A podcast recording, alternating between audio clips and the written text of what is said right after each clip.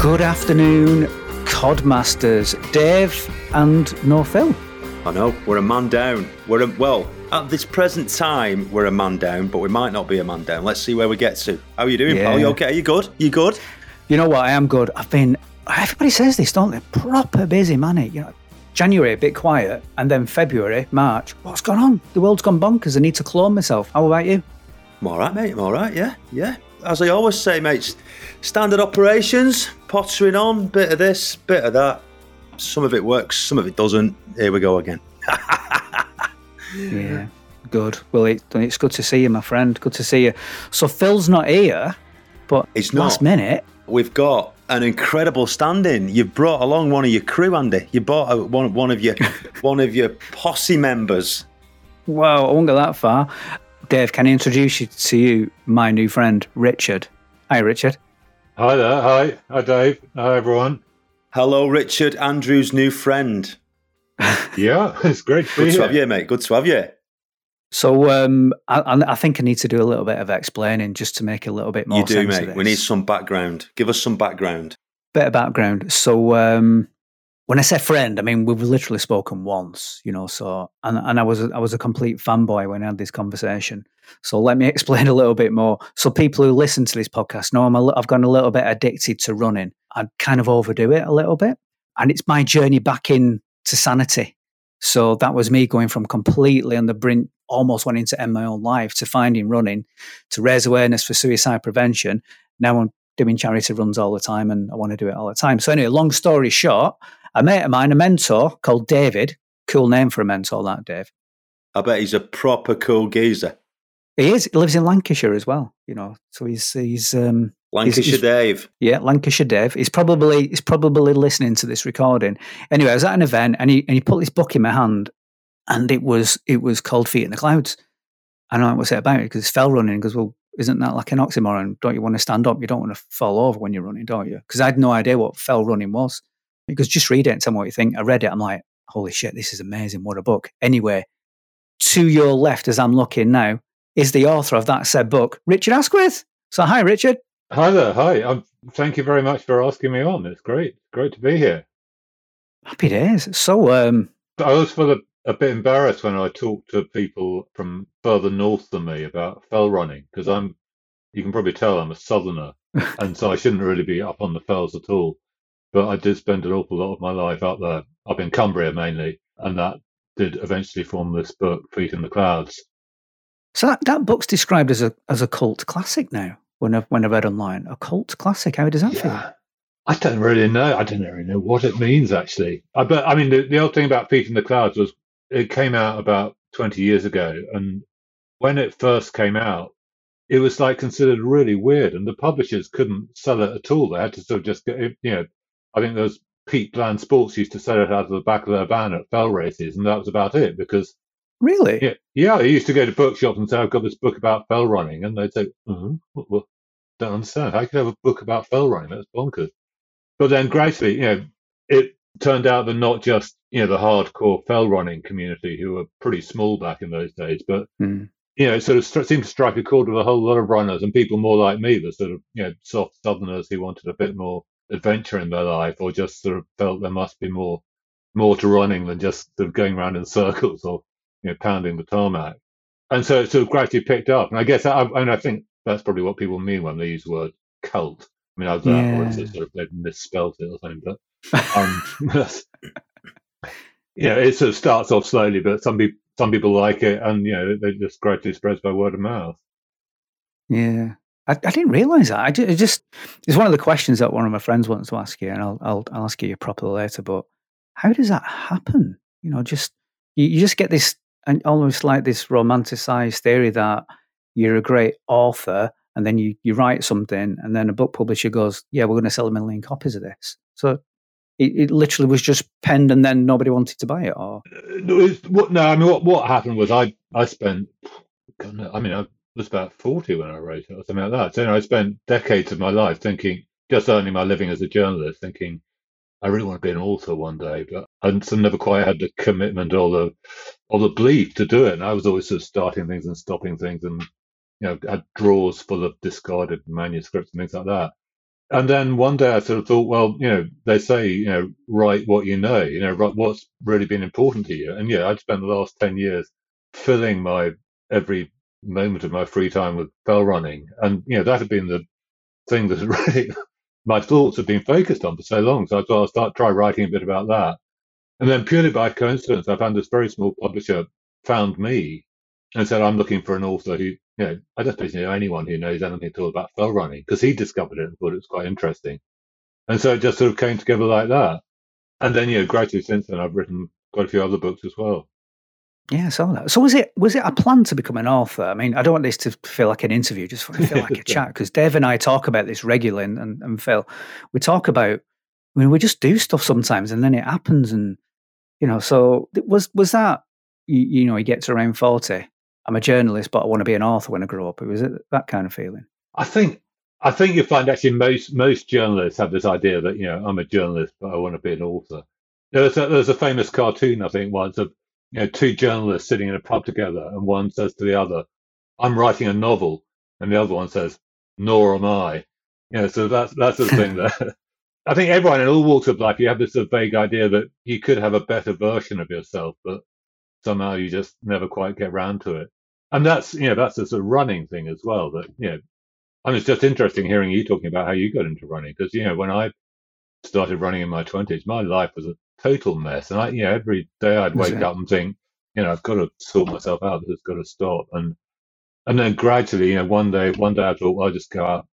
And, you know, so desperate, I just thought I'll go out for a run. It's in the middle of the night, and you know, just ran around the park once, and then somehow that led to another time a week later, and then yeah, maybe twice a week, and then yeah, you, it just gradually builds up, and you realise that even though it's a very small and limited thing, you are you can sort of control that bit of your life. You can make a slightly better version of yourself, or you know, start to become more like the person you you want to be. Because I think most of us spend, or maybe it's just me, but I think most of us spend an awful lot of our lives just feeling a bit ashamed of ourselves almost. Yeah, but I could have done a bit more with all I've had, and this is all I've done. But then you know, all we can do is do our best. And, you know, I think that's why I like runners as such great company because, you know, every runner is someone, whether, you know, an Olympic champion or, you know, someone a couch to 5K person, we're all just trying to do a bit better.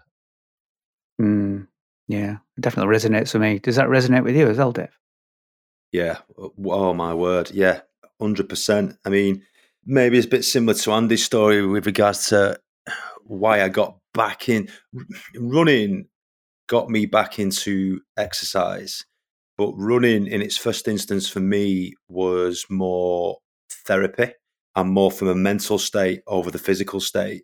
Uh, and even now it still is. I, it, you know and, and it's also something that is very very easy to do. The hardest thing with running is get is just stepping out the door yeah, and starting. Yeah exactly. Yeah. once you've started yeah.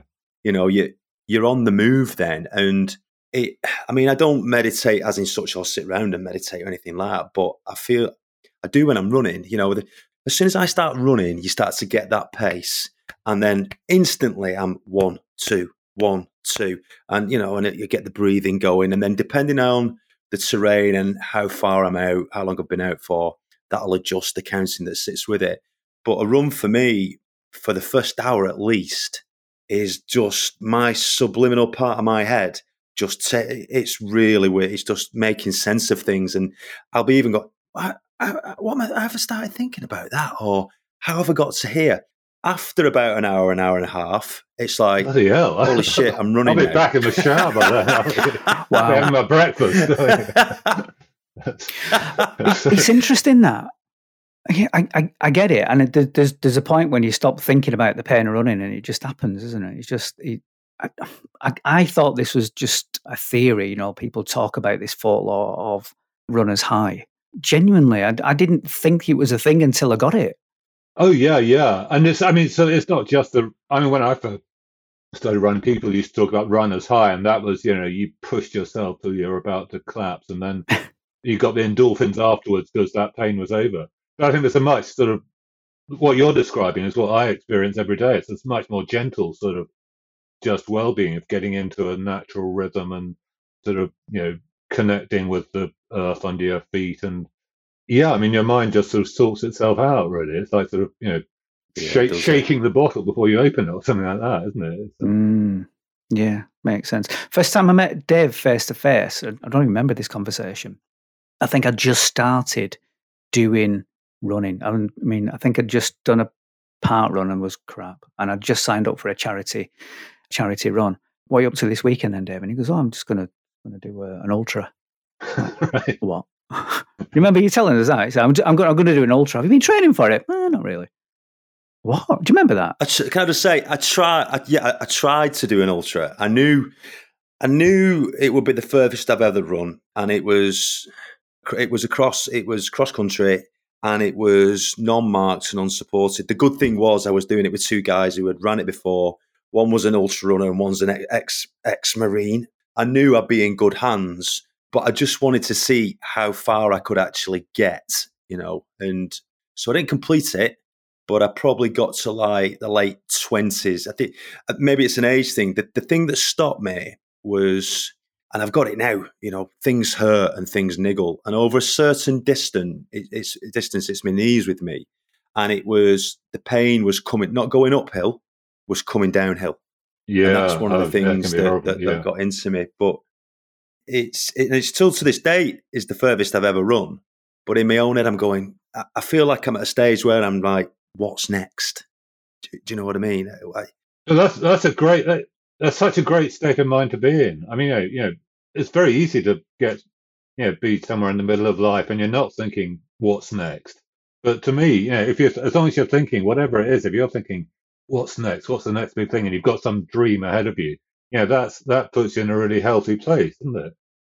Yeah, yeah, I, I get that. I think that's that's kind of where I've gone to that that addiction's gone to new levels. It's like it was half marathon, then it was I wonder if I could do a marathon, and then why not do triathlon?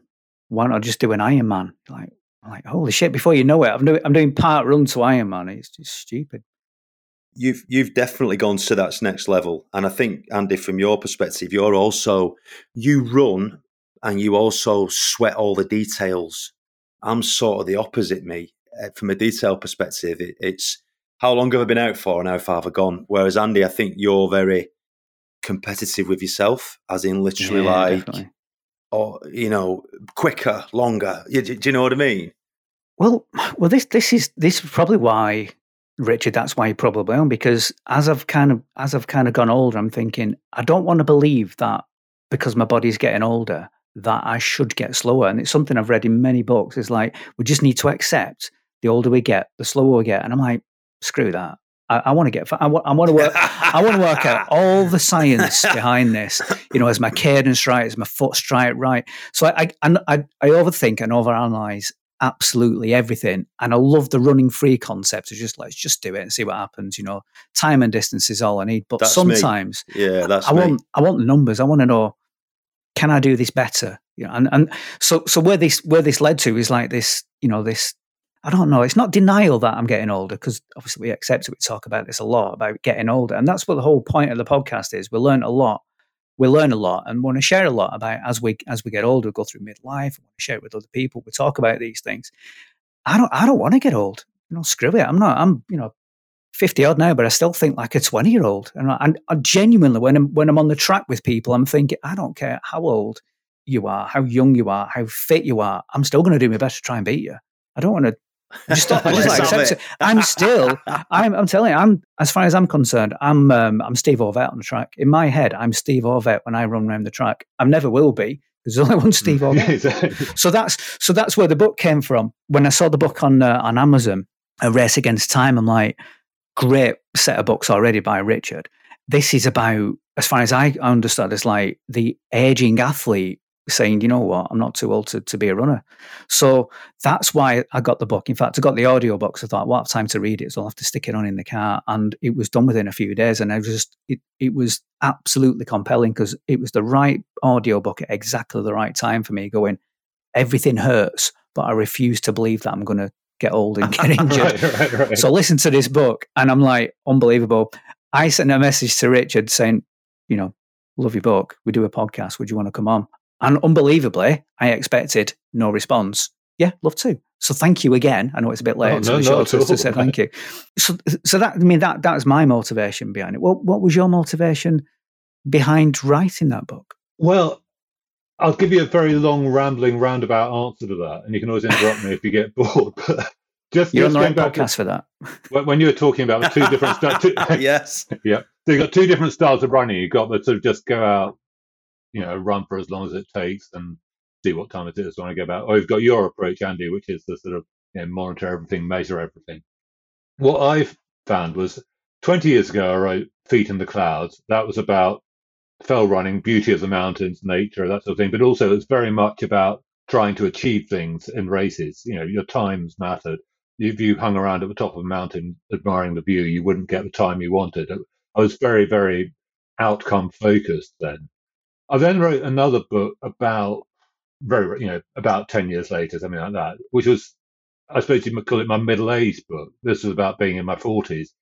I decided that I was getting slower. I didn't really care what I'd, you know, I'd wasted a hell I, you know, I'd, I'd used up a lot of time I could have been spending on my family just trying to get my, achieve things as a runner. I was now much more into just running for well-being. And, it, and so this was a book about how, well, partly it was a book just about going out every day in, in the fields. I'm very lucky I live in the sort of remote bit of Northamptonshire. I just go out in the fields every day when back then I had a dog and my dog would run with me.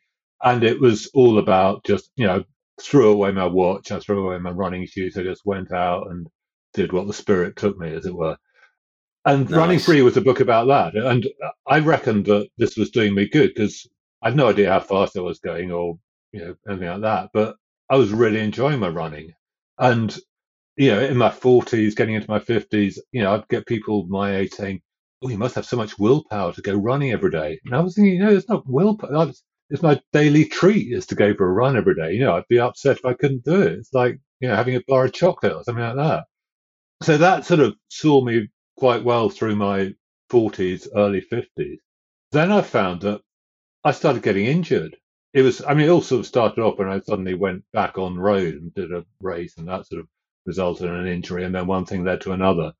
And I started finding that I was not only getting slower, slower, but getting a much, much worse runner. And, you know, I could feel that I wasn't running as well. Things were starting to hurt more. I was going to see therapists, and they were saying, you know, one physio said, well, you know, there isn't really a cause for this. You're just older. Your, your body's not as strong as it used to be. Um, and I found that really depressing. And, and, and at one point, I remember, you know, I must be nearly 60 at this point, and I had yet another injury. And I was really depressed. I thought, oh, it's going to be weeks before I can run again. I remember my sister saying to me, well, look, maybe you're too old to be a runner. Maybe you should just, you know, face, face facts and, you know, do something else. That, I was really gutted by that. I thought, yeah, this is awful because for me, running has had become this sort of, you know, lifeline to, to well-being and, and general peace of mind. So I thought, you know, it's been such a gift to my life and, you know, it's just such a general force for good. I, I don't want to lose this. Do I really have to?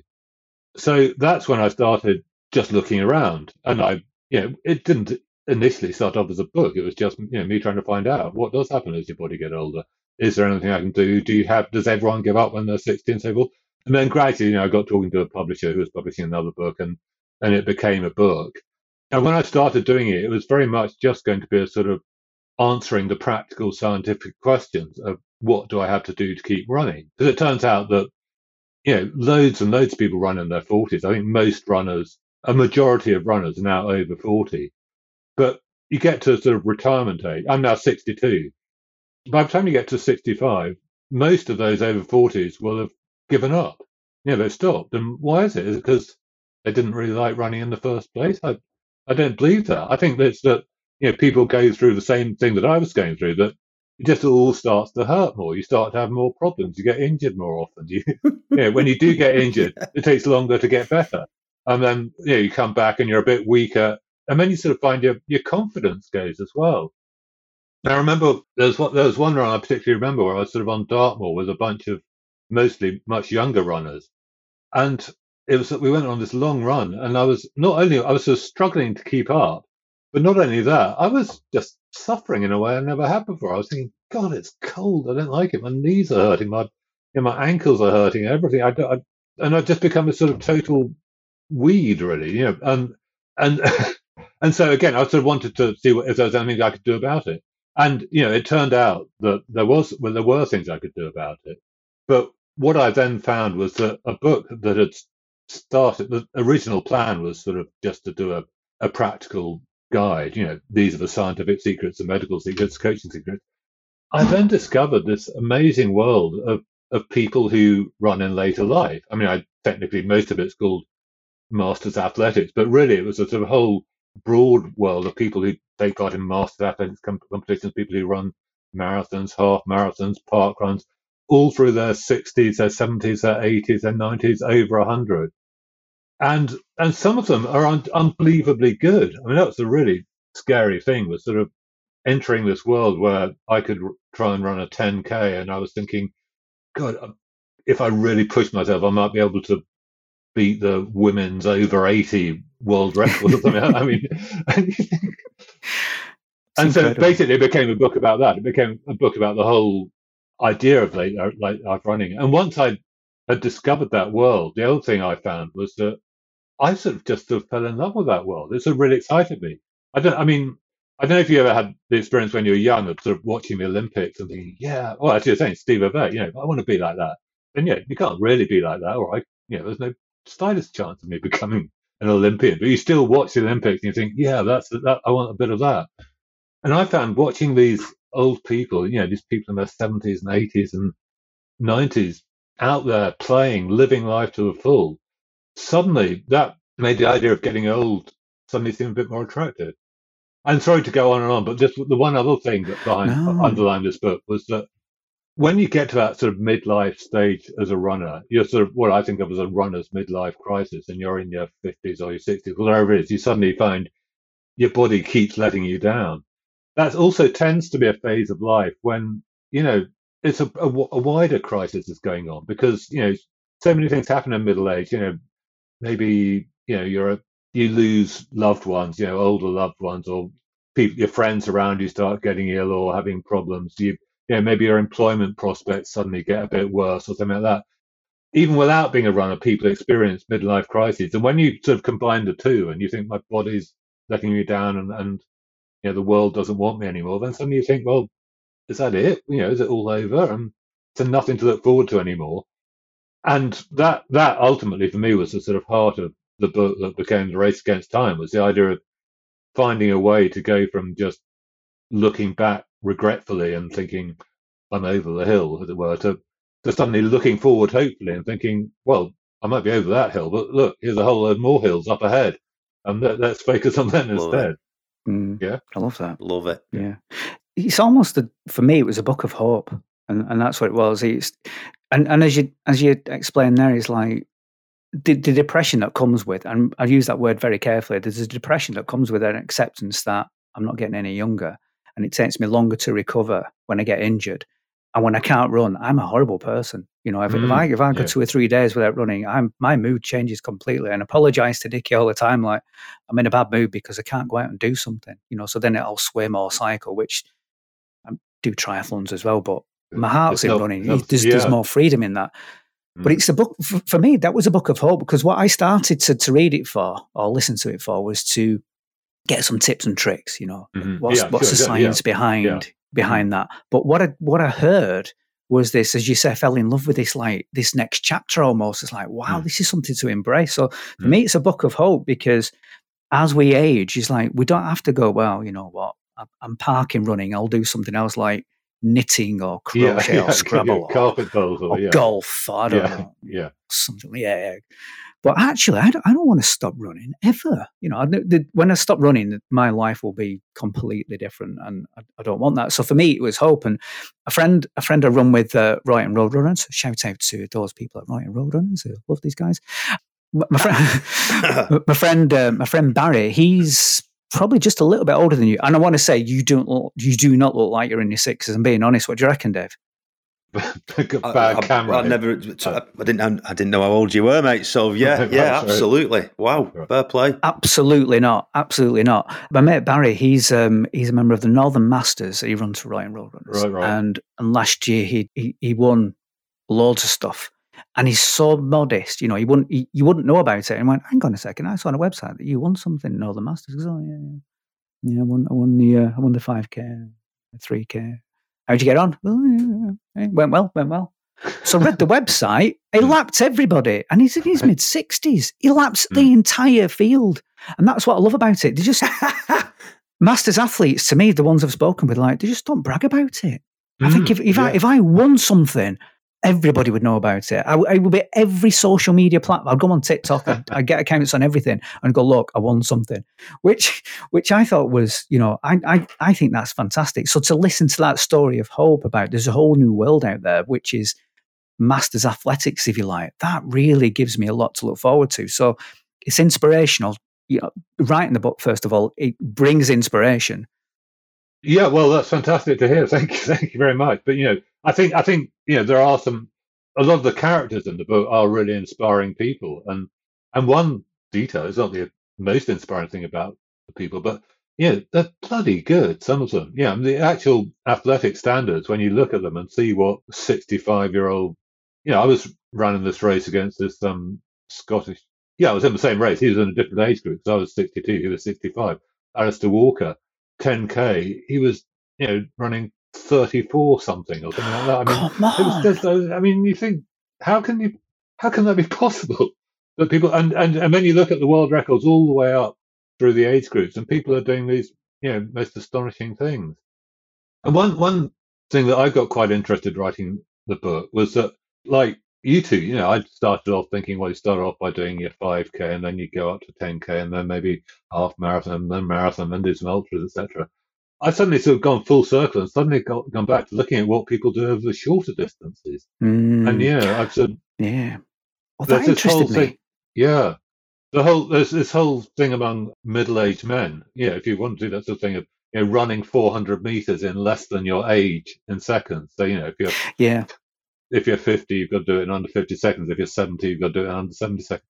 I mean, yeah, I couldn't begin to get anywhere near that, but there's all these No. people who keep doing it, and some of them going way, way under that. Um, I mean, it, it just sounds like numbers, but it, that's ridiculous. I saw something on on Facebook this week. I think the world record for 400 meters for a 70 year old has just been broken by two by two seconds. 70 year old did it in 60 did it in 61 seconds. Bloody hell. 61 61 seconds to do Mm. 400 meters. Yeah, That's remarkable. that's that's athlete standard yeah, at yeah. the age um, of 70. mm, Wow, I just it, it just blows my mind. And I think you touched in the book about Steve Peters as well. His training yes, methods are like yeah. completely polarized to what I expected. Do you want to tell us more about that? Because he that sounded like an interesting conversation. Well, he's this guy who people might know from other things, like you know, he wrote this. He was a sports psychologist for all sorts of people, including British cycling, and he's a um, he wrote this book, The Chimp Paradox, which is about sort of we how spoke about this on the yeah, on the show before. Oh, yeah. yeah, okay. Have But we? among other things, he's also this sort of champion master sprinter, and he sort of took it up fairly late in life, and he runs 100 meters, 200 meters, 400 meters, and he just he's you know world champion again and again and again. As I understand it, yeah, by my standards, he barely does any training. It's all about just doing very, very tiny amounts of very, very intense training. They, won't do anything half speed. He'll just three times a week, maybe just a very, very short. I mean, almost comically short session on the on the on the track. But the I think that one of the broad principles that every older athlete needs to get on board with is that you know as you get older, your body gets worse and worse at coping with a volume of training. You know, it's sort of just high mileage every day, but it can still cope with intensity. So if you reduce the volume and give yourself more rest days and things like that, more easy days, you can still train very, very intensely. And that seems to be one of the big secrets that the, the older, you know, the people who really thrive in later life as runners use. Mm. Fascinates me how the body can still have that kind of fast switch muscle fiber, that that muscle memory, if you like, where it can still run fast. And I, I wonder how much of that is psychological, where people tell themselves that I can't run fast anymore. And, and I don't know. I think it's that maybe it is denial in my on, on my part. I just don't want to get older. I want to be like a Peter Pan in that respect. But it's just it just fascinates me some of the scientific research behind that. It's like the things that we thought we knew were wrong Yeah. how the body ages. I, th- I think we've we've certainly all been conditioned to think well, conditioned to think older runners have to be slow. Plus the whole thing of you know you're old, take it easy. You know, don't just you'll do yourself an injury. Just go easy on yourself. But in fact, I think it's very clearly established that one of the reasons older runners are slow is because they never try running fast, and so naturally you get you find it if you haven't tried running fast for five years, you're going to find it really difficult to run fast.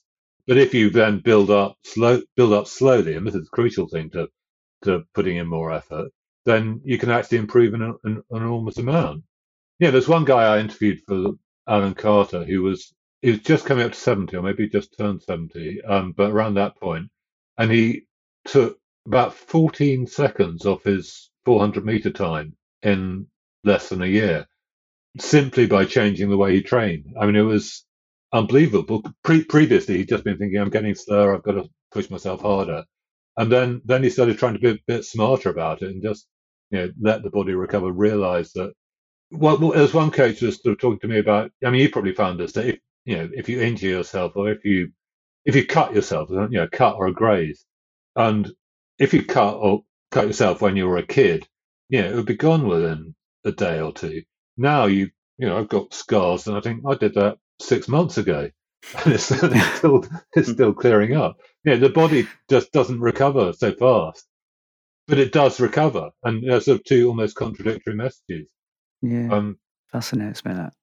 But the other thing people warn against, though, is a lot of us have this sort of memory, this sort of memory in our heads that we're still 21, or we can still do what we could do when we were 21. And if you guilty, right, I mean, with a bit of luck, you're sort of smart enough and have been running long enough to to be able to do any changes in what you do gradually. But if you're say you've you know done nothing at all through middle age, you suddenly think I'm going to take up running again, and you can remember how you used to run when you were in your twenties. There's quite a danger of injuring yourself very quickly because you don't start by taking it easy. So you know you do have, there's this sort of need for a, a sensible, patient progression when you're when you're training. Yeah, there's there's there's, a, there's an element of logic to it, isn't there? Where mm. I hmm. think those a lot of running coaches will say, you know, ten percent rule, don't go ten percent further or harder than you've done in the previous week, for example. And I get that, mm. but there's, mm. you know, hmm. you you kind of touched on something there, which which I think which is is really which is really fascinating. And this came out of running free for me. It's like it's the joy of running. It's the holy shit, my body's moving really fast and it feels fantastic. It's like mm. I'm not thinking anymore. I'm just enjoying mm. this this intensity for me. But also, um, Dave, we were talking about this early early in the week. I have, I have this theory that being competitive isn't a bad thing. It's just, and when we're talking about older runners or aging runners or masters athletes, for for example, you can't be an athlete and not be competitive, or can you? What do you think, Dave? Oh, I think so. It depends on what you define as an athlete we've had a conversation in the past that anybody who does anything to a certain level, you could say you're an athlete, but then you could say, mm. well, you've got the professional athlete or a, or or a, or a non-professional professional athlete. The so the running, the mountain biking, the gym, everything I do is not. It's more for me. For well, one, I love it to bits. I really, really enjoy it, mm-hmm. and it's really, really good for my mind. So if I was ever going to be competitive, I guess I'm not competing against anybody else. It would only be against myself. Mm-hmm. But I find that stressful. So an example of this would be being if you two guys said, right, Dave, we're going to go and do a half marathon tomorrow. We'll meet at about 10ish. Let's go and run. On the money, I'd turn up and go. No stress, happy days. If you told me that we're going to do the Manchester Marathon tomorrow and we've got to be there on a particular time, that would stress me out. I would file, I'd do it with you, but I would find the whole experience stressful. And the night before, uh, my approach would be completely, I wouldn't be chilled. You know, I'd, I'd be getting, mm. I probably wouldn't sleep the best. And then I've got to get there and I've got to be there at a time and I've got to do this and I've got to do that. That would stress me out. That. Mm. So um, I am when- competitive in a way that I want to go and do it, but not from a, I don't know, data perspective. Does it that if that makes sense? Mm. I mean, if, and if you when you if you were doing that race, at the Manchester Marathon, say tomorrow, how hard would you push yourself? Like, would you flog it? Would you just take it easy or flog yourself to the absolute limit? I'd flog it. Yeah, absolutely. Yeah, that's, because that's... because I, in my own head, I'd be going right. This is where I'm currently at over that distance. If I'm just, I normally do it in that time. This is the time I'm doing it in. And if I'm doing it in that time, I'm not doing it over that time, or I'm coming under it. So that to me is is just like oh, takes it away. At the end of it, I'd be buzzing. Mm. Don't get me wrong, but everything up and going into it would be quite stressful. And going back to why I started, I mean, running for me is the be- enables me to do everything else. Mm. The mountain biking, the gym, it enables me, and even day to day, if I'm working on something, just put, you know, if I wanted to stop, I go, hang on, deal with that, deal with this, just a little bit further, always a little bit further, just keep pushing it. It pushes me on in everyday life. It, it, it's like in my DNA, it affects everything. But I'm at a crossroads. I think I'm at a crossroads, basically, of taking it from not being competitive with myself to being competitive with myself because I'm worried that I'm going to be plateauing soon and I know I've got more. Mm. I know mm. I've got more, but I don't know how many years I'm going to have that more for. well, you need to read. You need to read that book because uh, it's a pretty good book, by the way. When we're talking about being competitive, I don't mm. just mean being competitive as an athlete. I mean just being competitive in life.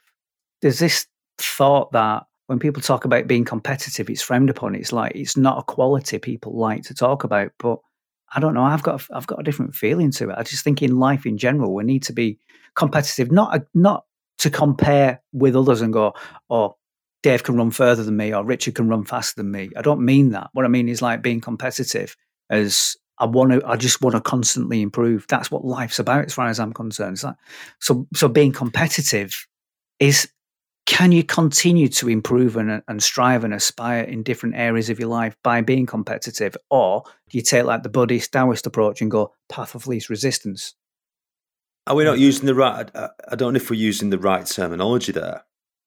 What do you mean? If competitive for me is to compete, let me think, compete against yourself, or, or in the basic, to compete against an individual to be better than them. Whereas what you're potentially talking about there, Andy, is is ongoing, pushing yourself to constantly. But sometimes, sometimes you can use the mm. two things together, can't you? So that you know you're running in a race, and if I was running a London Marathon, I'd no idea where I would come. You know, I would be somewhere in so many mm. thousands mm. that it wouldn't make any difference if I was 50 places yeah. sooner or better. But you still, when you're trying to get your best performance, you think, I've got to overtake the person in front and the person in front and the person in front. Yeah. It's not really about beating yeah. them, it's just getting the best out of you. Yeah.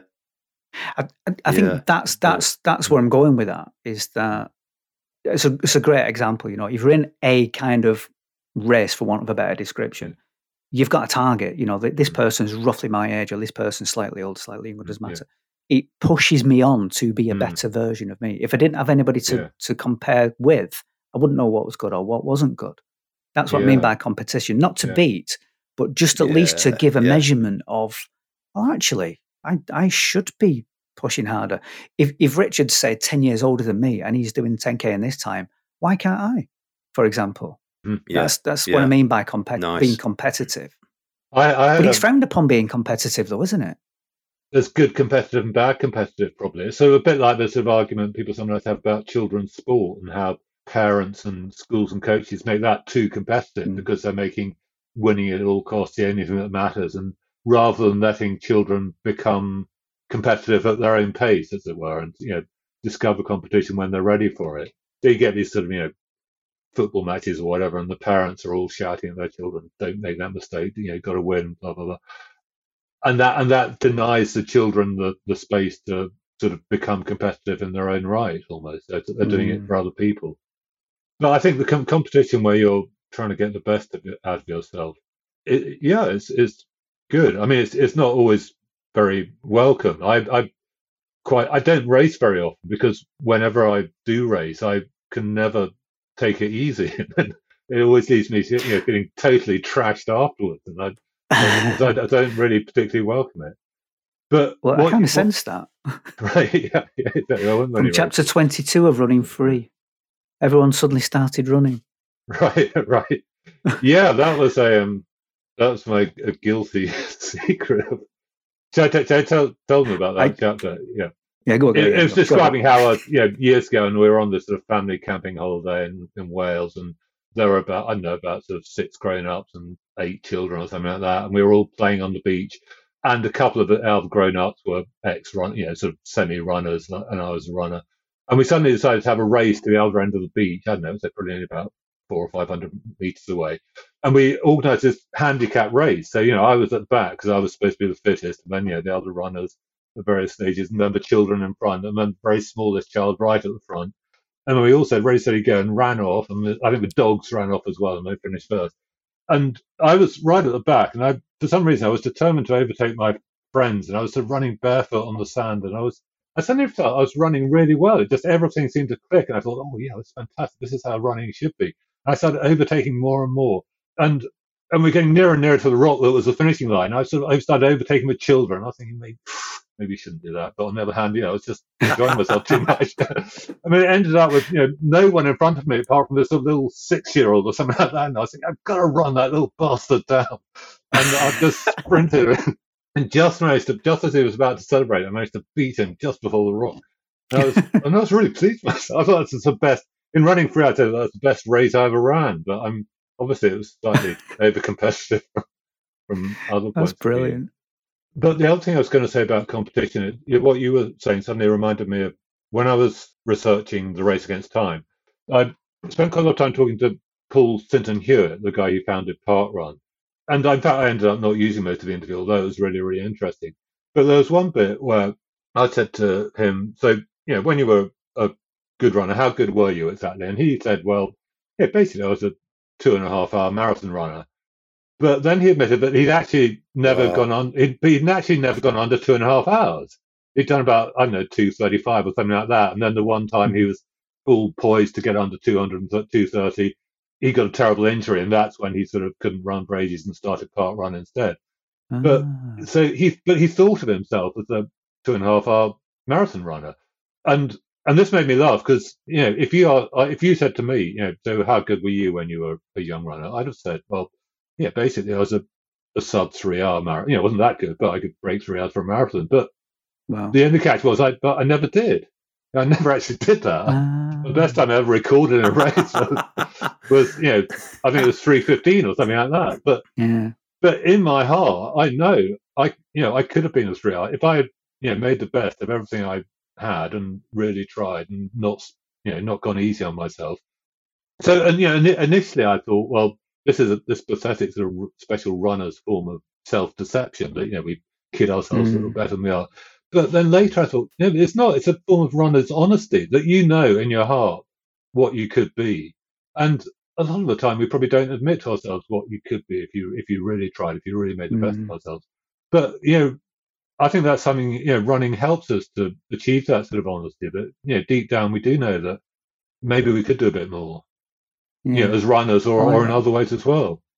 Yeah, that makes a lot of sense. And I, I get it. I think for me, not just running, but any any form of competition mm-hmm. is for me is healthy because it, it kind of mirrors other things in life. You know, uh, if I can work hard at my running or my cycling or my mm-hmm. swimming or whatever, then surely if I applied that level of effort in my career or developing myself in other areas of my life, then mm. I shouldn't feel like an imposter anymore. You know, I, I sh- and I think for me that's what running does. It, it, there's there's an escape in running where, you know, I don't, and I do look at the numbers. You know, I am I am a Strava wanker for that. I, everything is analysed. I'm going, you know what? there's a segment there, and for my age group, I'm the fastest in my age group in the whole of Oldham.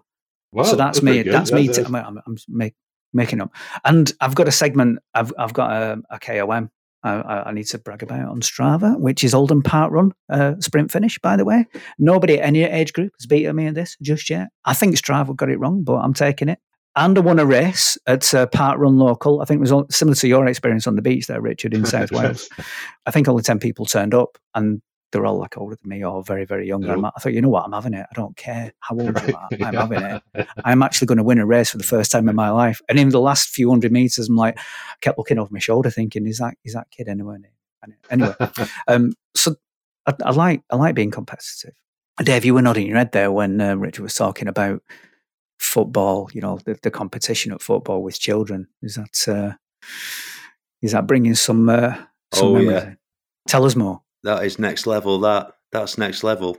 Well, it it is, isn't it? I mean, you've got kids that are very good at what they do and they're playing at a certain level, but then you've got parents on the sideline. I think that are reliving or trying to live the experience through their kids of something that they've never necessarily achieved, Mm. or wanting them to be where they currently are, thinking that within a year they're going to be a lot further on. It's it's honestly it's it's really really interesting rather than just letting them enjoy the journey and enjoy being on the journey with them. You Mm. know, Mm.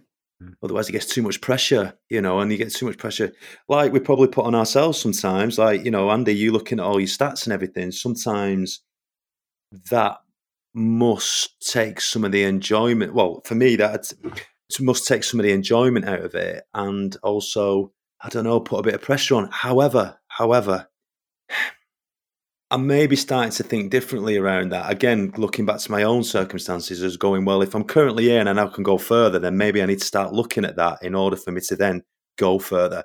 Because you need Mm. to be able to benchmark mark it and compare it against something. You know Yeah. in order to you know to push on that little bit more. And that could be as that could be as details as tra- looking at all the data that's been tracked or just going right i'm going to do an extra four pull-ups or an extra 15 sit-ups or this time i've just done 15 miles. I'll stick an extra mile on the end of it you know or i'll run more that week. It, it's just it's going back again what you said richard it- it's going back to that you know just that that that little bit more. What what is Mm. it? What is it? And knowing oh we're capable of it we're absolutely capable of it but we don't always we don't push ourselves to it and maybe for me now that again it goes back to that middle aged it, it, it's because I used to, you know, I grew up as a kid. Everything was 100 mile an hour, you know, fitness, training, work, partying, the full shebang. Mm. Takes its toll in your late 30s where it's like, right, you got to sort your shit out here now, Dave. And now Mm. to where I am now, Mm. Which is probably, and I've got aches, you know, uh, my shoulder drives me mad, my Mhm. back, you know, my knees, the, the bottom of my back, but you get used to that pain and, and sort of push through it. And I'm probably, I probably one of the, you know, at a stage in my life in me at 47 where I, I'm the fittest I've been in a long, long, long, long, Mhm. long time, you know, physically and mentally. And thinking, you know, when we're talking about age, Mm. I'm going, what could I be when I'm 50? What could I be when I'm Mm, mm. 55? I'm thinking to myself that if I keep the engine strong and, you know, on the bone density and everything like that, then I stand a better chance of living longer and being able to do things for longer. I, I do have the fear of, oh, what's going to happen when I can't do that? And what's going to happen when I can't do that? Mm. Well, if I get to that stage and I can't do it, at least I've done it though. That's the thing. At Mm. least I've done it. I've not got there Mm. going, I can't do that. And I never did it. yeah. Yeah. No, the other thing is, is just as good it does you just just trying. So you know, just believing that you can Yeah. achieve improvement. Because oh, the bad news is that I'm afraid you know things are going to get worse. All those aches and pains are going to get worse. You know, you'll start encountering more problems. You won't. All other things being equal, you're going to get a bit slower every every year or so, and you're going to be able to do fewer press ups and you know fewer miles, etc. But if you keep trying, the decline will be much much slower. Plus, actually, in order to achieve that reduced decline, you have to develop this really positive attitude. I think just going back to Feet in the Clouds, my fell running book, one of the things that I really liked about fell running was finding that, you know, as a sort of soft southerner went out and started doing long distance runs in the mountains. My first few experiences of it were horrific, you know, going out there, you know, running for a few hours until I was utterly on, you know, my legs just completely stopped working, lost in the freezing Mhm. cold and the wind and the fog and thinking, I just can't, there's, I haven't got anything left, I'm empty. But then realizing that, well, you know, tough because you're still out on the mountain. So you may be empty, but you've got to find something else. And, yeah. and, you know, discovering that, in fact, if, if you dig deep enough, you have got a bit more to give than you, than you thought. And I think one of the Yes, demoralizing things about getting older is that you get into this sort of middle-aged state of mind where you think, right, I'm getting older now, I've got to run, so I've got to take it easy, it mustn't be too demanding on myself. And Mm. and you get out of the habit of sometimes you know taking on things that maybe it's not such, you know, maybe they're a bit beyond you. But I think it's it's just really great every now and then to just take on set yourself some challenge, whether it's in running or in something completely different, where Mm. you know, and a sensible friend might look at it and say, "Well, I wouldn't try that if I were you. That's going to be a bit, a, a bit of a stretch." But you think, "Well, sod it, I'm going to try." And yeah, and then every now and then you find that actually you did, you, nice. it's beyond. It wasn't beyond you. You can, you can, you have got more than you thought. So that you know, fell running was great for that. But I think also you know just confronting the challenge of of getting older and, and trying to fight it is is another way of doing it. And you're just setting Mhm. yourself goals and challenges and and targets. Yeah, I love that. Just um, just on that, we were talking about being in the clouds. I remember you were describing you vomit or something with your training group when you when you first started fell running. Oh, very possibly. Yeah, about some- among other things. Yeah.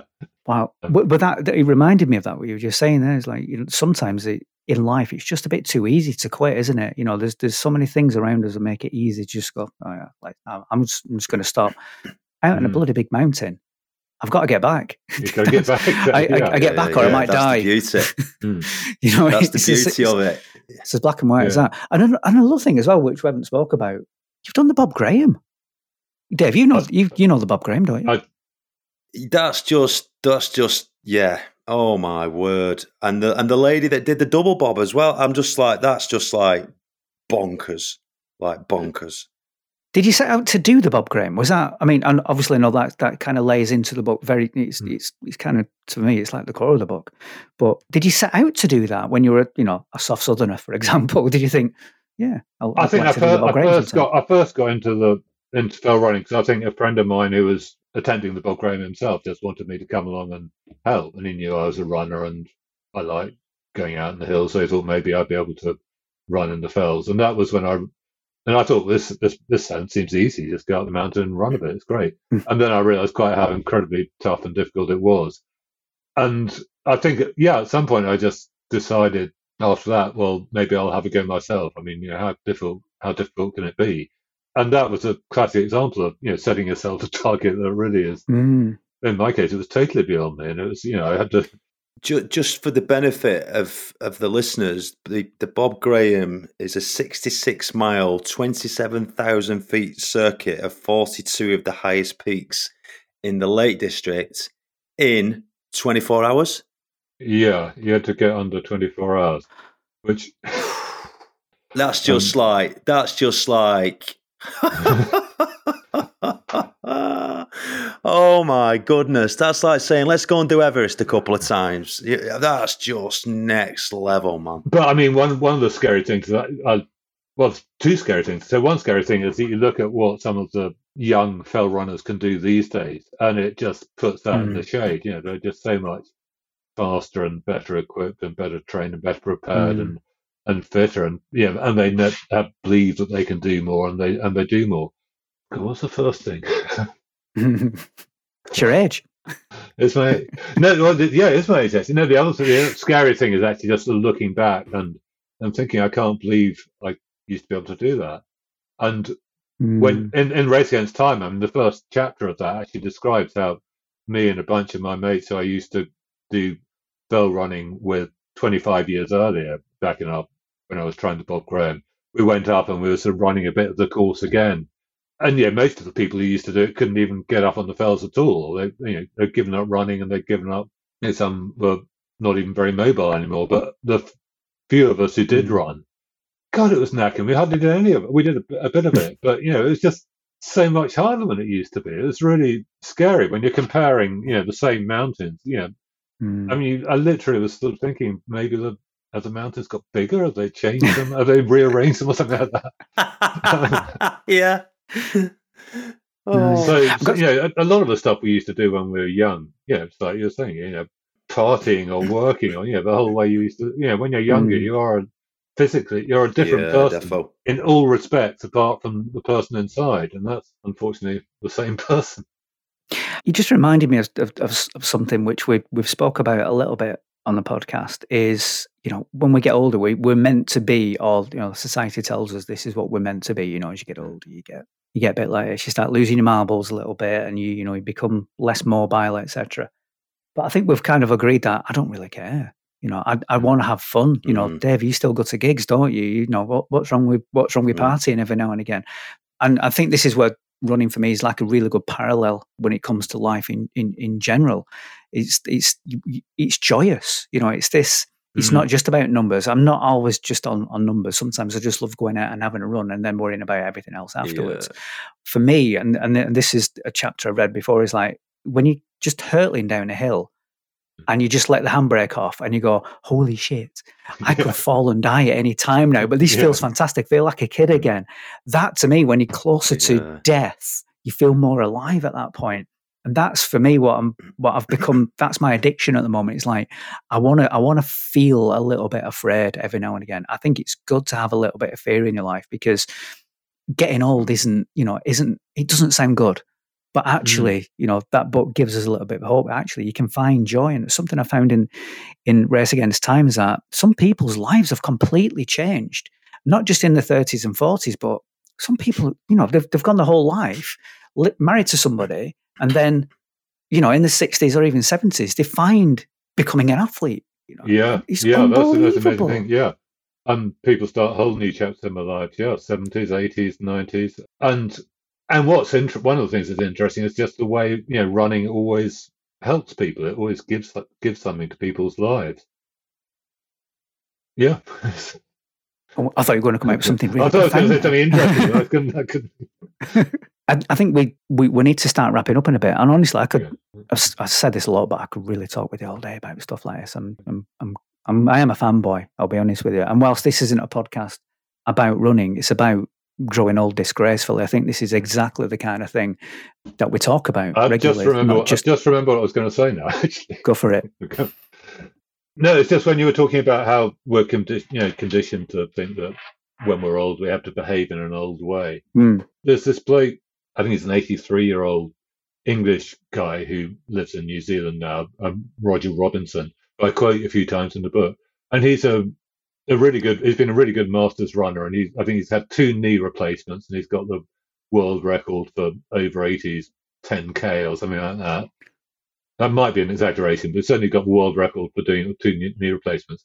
But he, he says that he's been doing masters seriously for years, and he's got he's got so used to people sort of looking at him, you know, flogging himself to death on the track during training or something like that, or or doing his sprint finishes desperately competitive, and people always look at him uh, disapprovingly and sort of say, you know, you're an old man, you Mm. shouldn't be doing this.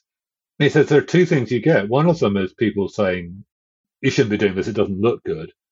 And the other thing is you shouldn't do this; you'll you'll make yourself ill, you'll do yourself an injury. And he said Yeah, yeah. this is exactly what they used to say to women 50 years ago. And the Yeah. interesting thing about him is he's well, one of the interesting things about him is he's he's married to Kathrine Switzer, who was the first first woman to run in the Boston Marathon back in the Oh yeah. 1960s and became a sort of Yeah. icon for women's equality in, in running. And she, Mm, and she agrees that you know it is exactly the same thing. And when she was running in the Boston Marathon, women, yeah, often it was the women who were most disapproving of her doing it. Um, you know, there's a lot of controversy at the time, and others were just looking at her thinking, you know, what is this? A, a woman running in a race? You know, they could, so almost couldn't understand what they were seeing. And it's the sort of same sort of thing now, where the, these social expectations that old people should just sit quietly or get into their care home and mm, you know, not do anything dangerous or difficult. But actually, you know, just because we're over 50 or over 60 or over 70, you know, we're still the same people inside. And Yeah. you only have one life. We want, we want to live it. I don't want to suddenly go home and, you know, just go and wait in the departure lounge, as it were. And Yeah, sod that. I love Yeah. that. And uh, I think that that's that's probably one of the reasons why we do this podcast is because we just like to share our experiences and our opinions on things. And Mhm. these are the kind of things people don't talk about very often. Growing old disgracefully, and I think that's become kind of our strapline for for talking cod. I Yeah, promised my friends I'd ask a few questions, Mhm. um, but we'll try and keep them as quick fire as possible if that's Okay. okay. Phil's not on at the moment, so we'll be able to do quick fire. Sorry, Phil. I love you. He's recording it. Um, yeah, yeah, we'll be back in a minute. I, Yeah. Give him a couple of minutes. He might be listening now. He might just just pop on and go. I've been listening to this. Quick fire question. So this goes to to you as well, Dave, and I'll have an answer ready for this. This is from my uh, endurance coach and triathlon coach, Ian Mostyn. Hey, Ian. See you soon. If you could run with anyone in history, who would it be? Who's going first? Emil, Zatopek. I knew you'd say that. Sorry, yeah, yeah that's an easy You one. should write a book about it. Oh, oh, I did, I did. It's called The Day We Died. I know. Yeah, Shameless plug. Definitely. Why? Why is that Zatopek? because he was just the most interesting runner. I, I mean, he was in addition to sort of you know revolutionize. He was the yeah only person who won three Olympic di- distance medals at the same games, you know, 5,000, 10,000 and marathon. And he sort of totally revolutionized distance running in the 1940s and 1950s. But the thing about him, he was just the most amazing, charismatic, warm, inspiring sort of human character. Um, and he made friends with all his rivals. He made friends with people from every nation. Right at the height of the Cold War, this Czechoslovakian from beyond the Iron Curtain, you know, was this force for the greatest run of the world had ever seen. And yet, for him, running wasn't this wasn't a means of winning medals and glory or riches. It was a me. It was a vehicle for friendship. I just, I'm Mm. just certain he would have been great company on a run if I'd been able to keep up with him, which obviously would have been a problem. Fantastic. Dave, what about yourself? Who do you want to run with? Um, mine won't necessarily be a runner, but it'd be somebody that does like endurance based or really extreme stuff. And he's somebody that I probably started. I've only started really following him in the probably in the last maybe three or four years. But a chap called Aldo Kane, who's uh, Hmm.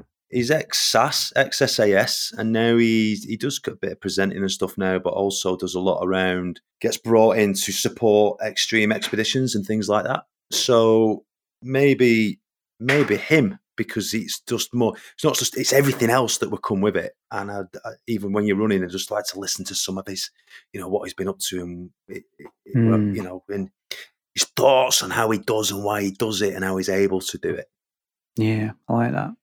So, so it's less about the runner; it's more about the person then. yeah because oh, well, yeah absolutely yeah I, well i think so yeah because i guess richard from your perspective running's like massive for you and maybe for yourself andy mine's is i guess say a part of a lot of other stuff that I, that I like to do, like in, in, in a in a bigger mix of things. So, although I quite like to have a chat with Eliud Kipchoge, you know, just to just to go. I was thinking Holy that. shit, man! W- Yeah. Wow, Yeah. Uh, just like boom. I mean, uh, wow, I think that'd be really interesting. Yeah, and he's just he's he's kind of the Bannister, Bannister of uh, of the marathon world, isn't he? Just breaking boundaries all the time. Doesn't seem to be aging either. I think he's he's got freakish Oh. genes, but brilliant. Oh, Nicky, is it Nicky? Nicky, is she called Nicky Spinks? She did the double Bob Graham. yeah, didn't she? yeah, she'd be Just pretty her interesting as well. story. Yeah, yeah, yeah. just her story, yeah, her story of surviving cancer. I'm just like, Wow. how again, just a complete, I don't know, feat of awesomeness. I Mm. mean, eh, I mean, Richard, I, I'd like Andy said before, I'd, I'd love to sit down and talk to you over a beer and go, right, tell me about it when you did it. What were it like? Just to, just to, just like, holy shit. But, but one of the We one of the do that. interesting things is um, one of the great things about running is actually if you go for a run with someone, it's such a great way of talking to people. I mean, you know, you Mm, Yes, it's a bit is. like what- it is. I don't know if you I really have children or anything like that, but there's this thing that your children, teenage children, will never talk to you. But if you're driving in the car with one, you know, and you're both facing forward side by side, mm. you suddenly kind of you do talk about things yeah. you don't talk about other things. I think going with a run, going It's for a very true. run, thing you talk about things that you wouldn't talk about in Mm, in other circumstances. You do, yeah, it's cool, man. absolutely. Which reminds me of um, I've put a proposal into local triathlon club to put a talking group together Yeah, But- rather than a running group because there's lots of running groups. But put a talking group together so you could walk, you could jog, you can run if you want to. But the purpose of us getting together is to talk, and Yeah. the running or the jogging will Yeah, just be nice. you know secondary to that. So Mm. hopefully we'll hear more about that soon. For for me. Well, there was a few which sprung to mind. I've obviously got the opportunity to think about this. Kipchoge was one of the ones I thought of. I'd love to train with Steve Ovett because he, he just. I just loved watching him run. Just the most Yeah. perfect runner as far as I was concerned. But then again, Seb Coe wasn't bad, was he? Um, or, or Steve Cram for that matter. Mm. I don't think I'd want to run with with with a really good athlete because I just I just wouldn't be able to keep up, wouldn't be able to talk. So I think possibly Richard Askwith because he seems like a really interesting guy. He's, he's done a lot. He's I think we easy could to learn a lot from easy each other. I keep like up with anyway. I like Yeah. it. Oh, don't be daft. Yeah, I think you beat yeah. me, uh, but I'm not competitive. So uh, that's who I that's who I would run with if the offer's available. Because it sounds like Dave will be interested in coming coming running with you I'd do a bit. Well up for that, boys. Fine. Whenever can- you're passing, yep. If he can fit us in. Yep. I've got another uh, another question, and this has come from John Fair from Right and Roll Runners. Um, we're doing a long run with him tomorrow. So, after watching so many mature runners, what are the similar traits of masters athletes, and what tips could be passed on to the aging recreational club runner? I think there's two things. One is that they do tend to adopt certain sensible habits, like the sort of, you know, giving themselves time to recover, paying more attention to fueling, paying more attention to balance, you know, doing regular balance exercises, paying more attention to muscle, particularly because, you know, you tend to lose muscle much faster than you realize, and you have to start doing Mm. resistance exercises to build muscle up. But much more, I think the thing that, yeah, they're all, there's all sorts of different approaches people take. And the only thing they all have in common is this unbelievably positive attitude. And, Mm. know, that's all there is to it. You, getting old is, is no fun. You know, and as a runner, the older you get, the harder it gets, and you get more aches and Mm. pains. And, you know, being an old runner is tough, but it beats being an ex runner. That's the main thing, I would say. And, the other thing is, is as that thing we were talking about earlier, that you, you have to be positive to keep doing it. You think, well, yeah, I'm fighting a losing battle, but I'm going to do it anyway. And then Mm. you subsequently realize that by being in that frame of mind, you are actually able to enjoy, you know, you get just so much more out of life when you're in that frame of mind. And most of us, you know, you can sort of Yeah, flip between being in a positive, negative frame of mind very easily and almost without noticing. And so just having that thing that just flips you back on the right side, I think is Mm. really, really healthy. So, yeah, there, there's no secret. It's just it's tough, but it's worth it. Is is the secret? Yeah, so it's kind of it's knowing yourself, isn't it, and knowing knowing Yeah. your body to, to that degree. Just getting smart, I suppose, isn't it? Great stuff.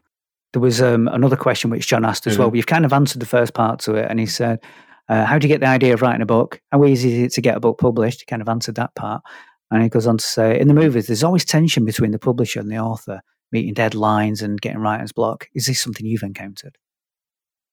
Yeah, all the time. I mean, not so much with publishers. Much. I mean, dead, you know, deadlines are incredibly stressful, but they're also quite helpful because I think if I didn't have a publisher and a deadline, I would never finish a book because you're always you're always worried that it's not good enough, and you're always worried that it could be better, and you're always worried that maybe it wasn't a good idea in the first place. I think the real painful challenge I get with books every time I write them, and it's a bit like I've compared it in the past, a bit like when you you race or something like that. You go out on a hard training run. You know, you just started, and you suddenly you think, "Oh my god, what am I done? What am I letting myself in for? This is going to be a horrible disaster." um, and and with a book, you can put quite a lot of work into it, and then you suddenly think, "Well, maybe this wasn't a very good idea after all," or "I can't see where it's going," or Mm. you know, maybe it's just a complete waste of time. Everyone's going to think this is boring and stupid. And so you have to have this mixture of, on, you know, it really helps to be self-critical. Just it helps for a runner to be self-critical and know that, you know, I Mm. could train a bit, but I'm not trying my hardest. I could try my harder. But at the same time, you have to have the opposite. You have to have this sort of belief that I can do this. I can complete the marathon or I can complete the book. It is going to be good. If I'll get, I probably won't do absolutely 100% of what I dream of doing, but I'm going to try my best. And, you know, with a bit of luck, it won't be too bad by the end. So I don't think any much of the tension actually comes from a publisher. I think it's much more self-imposed tension. Really? And you, All right. and although you do then get to the publisher saying, "Come on, you've got a week left, and I don't care if it's ready or not. You've got to hand it in," and that Mm. always does lead to quite a lot of grief. But without that, I would still be, I'd still be writing my first book now, twenty years later. You know, you have. I, I think it's, it's helps really to have that sort of tension. Well, I'm I'm glad you finished that first book because you wouldn't be on the show otherwise. And you wouldn't have shared so much joy and knowledge and wisdom with us. That that's that's that that's a great answer. I honestly could carry on talking all day, but I don't think we'll be allowed to. And the editing costs will be going through the roof at this yeah, yeah. I think it's only fair that we, you know, you we've been doing this all the way through the podcast, but it's only fair that we give you the opportunity to shout out for that for that book. So, where, where can people buy your books, and you know, what's the next steps? Well, I guess you can get most of my books from most bookshops or on Amazon or whatever else you fancy. My latest book is called The Race Against Time Adventures in Late Life Running. I do have a website, which is richardaskwith.co.uk, but you have to remember that Askwith is spelled A S K W I T H, like the town in Yorkshire, and not A S Q U or how the people usually spell it. That's about it, really. I haven't got much to sell, but I have written these books, some of them about running, but not all about running. And yeah, hope you like them. Brilliant. I I love them. That's why you're on the that's why you're on the podcast. So thank you for that. Thanks for joining us as well. So so Dave, yeah, you, absolutely. You need, you need, to do your bit. I think before before you do the you know the profound summary of what we've just been speaking about, which will be quite tricky. I just want to give a shout out to Pete who emailed us last week as well, just thanking us for the last episode on on regret. Um, yeah, nice man. Quite quite a personal quite a personal email, which obviously we won't share, but we do appreciate everybody who gets in touch with us. We, we do like to talk about things which, you know, other people may not feel comfortable talking about. So feel free to just drop us a line with some of those suggestions. So thanks again, Richard. And over to you, Dave, just to talk us out of the show. What's your summary and, and what do people need to do? The summary for today, or my biggest takeaway for today, is we are always capable of more. And I'll be using that. I feel proper inspired. I, I want to go.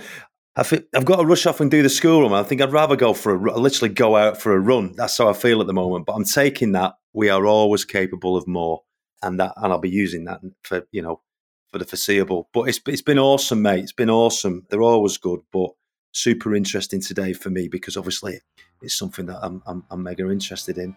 And hopefully everybody else likes it, you know, from a, from a listener's perspective. As we always tee up when we're going, if you like what you hear, give us a like, a share, a comment, you know. And if you ever want to get in touch, if you want to come on the pod, pod itself, or got any ideas, you know, from a contributions perspective, drop us an email at hello at talkingcod.com. Brilliant. Thank you for that. Miss you, Phil. Richard, have you enjoyed it? Lovely. Yeah, great, great chat. Thank you very much. Really enjoyed myself. That's the um, right answer. Thank you.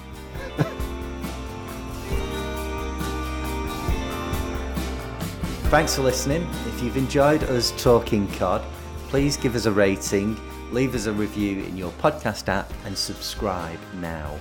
Quick shout out to the guys at DapDip Productions, the folks pushing the buttons behind the scenes. Check them out at dapdip.co.uk.